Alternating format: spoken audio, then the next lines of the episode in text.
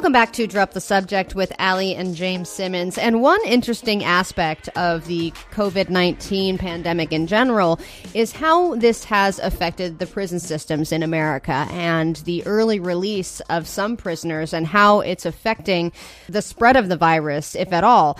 Jeffrey Clayton is on with us now. He is the executive director of the American Bail Coalition, and we wanted to talk to you about this. Welcome to the show, Jeff. Thanks for having me on. Of course. So, why don't we just start with explaining who is being released, why are they being released, and where? Sure. Uh, so there's really two um, different type of penal institutions in the United States that people are kept in custody, uh, which would basically be prison, which is post-conviction, uh, or jail, which can be pre-conviction or post-conviction, but generally shorter uh, stays. So we've seen activity in both.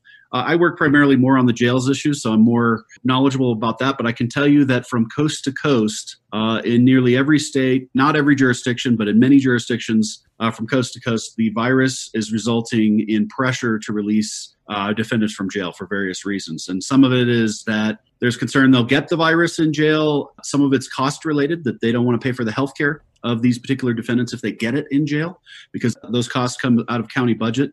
So there's uh, you know there's some argument that it stops containment by having these people go in and out of jail, and so we just need to kind of lock down what we have. So that's primarily what we've seen is the reason is that, and the other reason I guess that we saw in California primarily is that the court system just can't deal with it, and so they can't meet deadlines in a criminal case like they could before, and so that warrants releasing a certain amount of people just to be able to uh, comply with the deadlines. And so the California uh, Supreme Court just said all all except these cases are getting out of jail temporarily. That actually brings up a, a question, interesting question that I had, Jeff. Are there specific types of convictions that I guess you could say, and I know you primarily work on the jail side of things, but the the uh, certain types of convictions that are not eligible for this release at all, like regardless murder? of state. Yes, and it and it depends on the jurisdiction, right? So in some jurisdictions, what they you know they generally start with nonviolent crimes or lower level uh, felony crimes. Certainly, any misdemeanor crimes are instantly on the table for those jurisdictions that hold uh, misdemeanor defendants. And so there's screening criteria depending on the state, uh, and sometimes that's a function of like they give the discretion to the parole board and give them a target to hit. Mm. And so it's their job to kind of classify the offenders. The other thing is you don't want to look at what they're just convicted of right now, which is why the California order is a problem because we're not looking at their past history.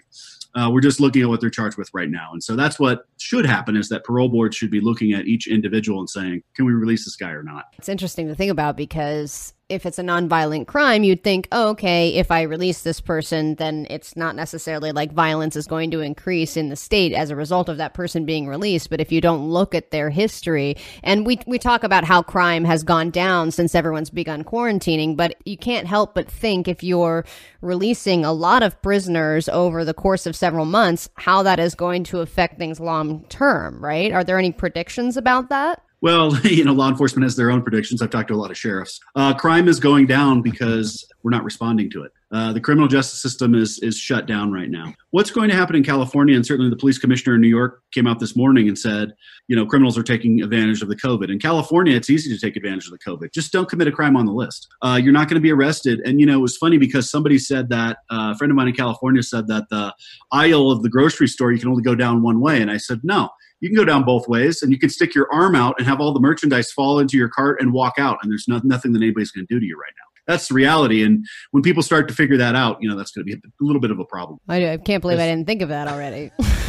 I, did, I absolutely didn't think of it that way as well. I sort of i was sort of coming at this from a you know the issues with mass incarceration in general sort of situation. And as someone who you know formerly lived in chicago um, i'm not on a personal level but other individuals in my life familiar with cook county jail and that which is right now the you know the the hotbed for this i think it's been pointed to as the single largest source of covid-19 and i think they're battling their own 500 just within the facility right now um, so what do you know in terms of this in this world that we live in right now what states are finding or municipalities jurisdictions about how this release of nonviolent offenders at the very least and others is impacting COVID 19 diagnoses in those facilities? Uh, we don't know is the answer. And, and you know, the, the, other thing is what happens if we release people we don't test them? Are we releasing people who have COVID back in um, to society? The other thing that's been interesting uh, to learn about this is that you know there's some argument there's been some argument that this particular population of people that you're releasing are not good containers.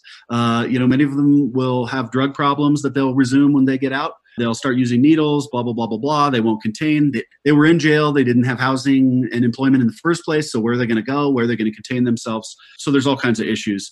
You know i think the real issue, and I think one of a, a, a, federal court in Pennsylvania covered this pretty well, which is these facilities have to comply with CDC guidelines, and when they don't, that's when we get into a problem, and that's when there should be relief. And that's that's what the function is, at least in Pennsylvania, is you have to show that the facility is not following the rules, and then, then at that point, it's hey.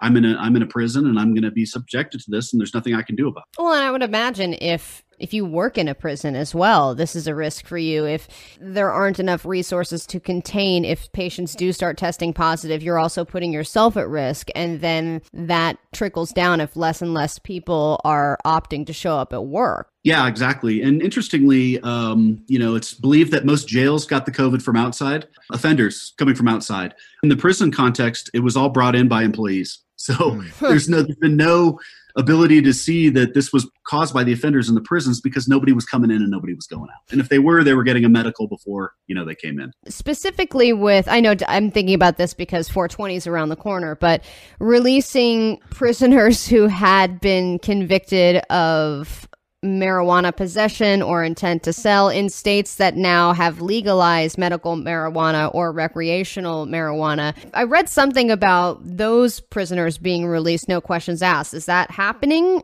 Well, that's more. That's not really related to the COVID, as they should have gone back in time and wiped some of those convictions out. Um, and they've, in my home state of Colorado, they certainly have have been doing that which is going back in time and eliminating all of these um, sentences for for these uh, possession crimes that are you know no, no longer are illegal but are encouraged to you know help the tax base. Last thing, sort of as we kind of wrap up here quickly, yeah, I'm asking you to look in your magic ball, your crystal ball. What what does this mean going forward, and, and sort of in terms of do these individuals have to come back to jail? A and B do you think this will actually change how we incarcerate individuals for certain crimes? Is it actually going to change the structure of, of, the social justice system going forward? You know my prediction is that we're not going to have any conclusive answer from this because the entire criminal justice system has shut down. So to argue that well crime is down or you know people would have shown up for court there's no court dates. Uh, what i would forecast is going to happen is there'll be mass chaos it will take a year or two to get through all of this because we've shut the entire you know system down and now we're going to have to go back in time and deal with it. Will it change how we incarcerate? I think it's probably worth thinking about the fact that yes jail is a bad place for people to be during a pandemic and obviously those on the side of they want mass decarceration are using this uh, and they will come back and say this is an example of why their policies will work. And you know we'll evaluate at that time. But for me you know for what i'm doing for my job is let's get through this and you know we can get back to what we were doing before which is talking bail reform. Yeah we always have mass chaos to look forward to so that's always great. Thank you jeff clayton the executive director of the american bail coalition. Thanks jeff. Thanks appreciate it